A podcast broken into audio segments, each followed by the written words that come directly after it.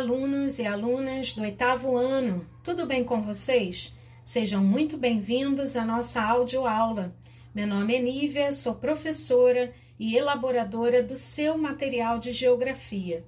Tendo como base o MDC, que é o material didático carioca, esta semana falaremos sobre fluxos migratórios em diferentes partes do mundo, tema que você encontrará da página 246 até a página 251 do MDC.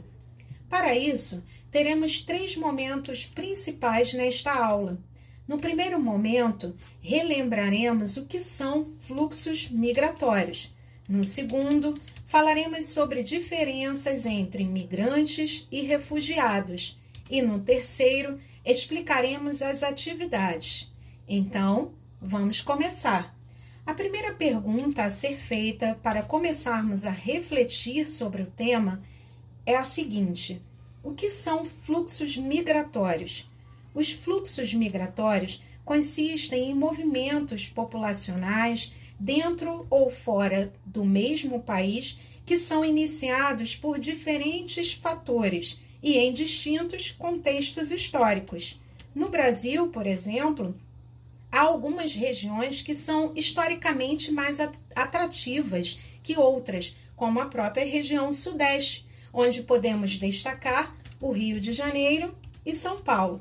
Para entender melhor os movimentos migratórios, é necessário compreender que há fatores de repulsão e fatores de atração. Os fatores de repulsão são os fatores que levam uma população a deixar determinado local. Os principais são socioeconômicos, como desemprego, subemprego e pobreza, políticos, como perseguições, guerras e conflitos, e naturais, como secas e catástrofes naturais. Já os fatores de atração estão geralmente ligados a melhorias nas condições de vida e trabalho. Mas quais seriam as consequências das migrações tanto para os locais de partida quanto para os locais de chegada? Vamos pensar sobre isso agora. Os locais de partida podem sofrer principalmente com a falta de mão de obra, já que há um número, muitas vezes bastante expressivo, de homens e mulheres em idade de trabalho que deixam os locais também pode haver um envelhecimento precoce da população, provocando mudanças econômicas. Além disso, ainda podemos presenciar a diminuição do desemprego pela redução da demanda por trabalho. Já nos locais de chegada, a migração poderá intensificar o intercâmbio cultural, mas também poderá provocar preconceito ou xenofobia com os que chegam. Por outro aspecto, economicamente falando, os locais de chegada podem sofrer com inchaço populacional, desemprego e falta de estrutura para atendimento com moradia, saúde e educação. Movimentos migratórios podem, inclusive, dar início a processos de favelização de grandes centros urbanos. Um bom exercício para você entender ainda melhor o tema é você depois procurar saber se há algum parente, vizinho ou colega de escola que seja migrante e realizar uma entrevista com estas pessoas. No questionário de sua entrevista, você poderá perguntar onde a pessoa nasceu, em que ano passou a residir no Rio de Janeiro, por que veio morar aqui e como se sente vivendo aqui no Rio de Janeiro. Durante a entrevista, anote as respostas dadas pelos entrevistados e depois faça as suas considerações, as suas análises e observações. Antes de prosseguirmos para a segunda parte de nossa aula, é importante destacar que em seu MDC da página 246 até a página 250, você encontrará informações e exemplos de diferentes processos migratórios pelo mundo. Podemos afirmar, inclusive, que os anos 2000 foram cenário de movimentos populacionais maciços, fugindo de conflitos, da pobreza e de perseguições. Podemos citar a saída de pessoas da Síria e do Sudão do Sul, bem como a grande movimentação de pessoas e tentativa de entrada na Europa. Em seu MDC, há informações sobre a entrada ilegal de imigrantes no Brasil, sobre a tentativa de entrada de chineses nos Estados Unidos escondidos em móveis e máquinas de lavar. E além disso, você também encontrará informações sobre a construção de um muro na fronteira entre os Estados Unidos e o México. Depois, veja com calma e entenda ainda melhor todo este contexto. Tudo bem até aqui? Lembre que sempre que for necessário, você pode pausar o áudio, fazer as suas anotações ou voltar e ouvir de novo. Agora, vamos para o segundo momento de nossa aula, onde falaremos sobre diferenças entre migrantes e refugiados.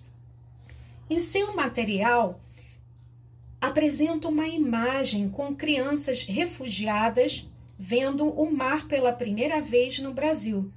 Esta reportagem saiu na BBC em dezembro de 2017. No caso específico destas crianças, fugindo de conflitos e perseguições, vieram de países africanos como Costa do Marfim, Serra Leoa, Guiné e principalmente República Democrática do Congo. Aqui, portanto, é fundamental que diferenciemos migrantes de refugiados. Por meio do Estatuto dos Refugiados de 1951, a ONU definiu que refugiados são pessoas que se encontram fora do seu país por causa de perseguição por motivos de raça, religião, nacionalidade, opinião política, ou participação em grupos sociais e que não possa ou não queira voltar para casa.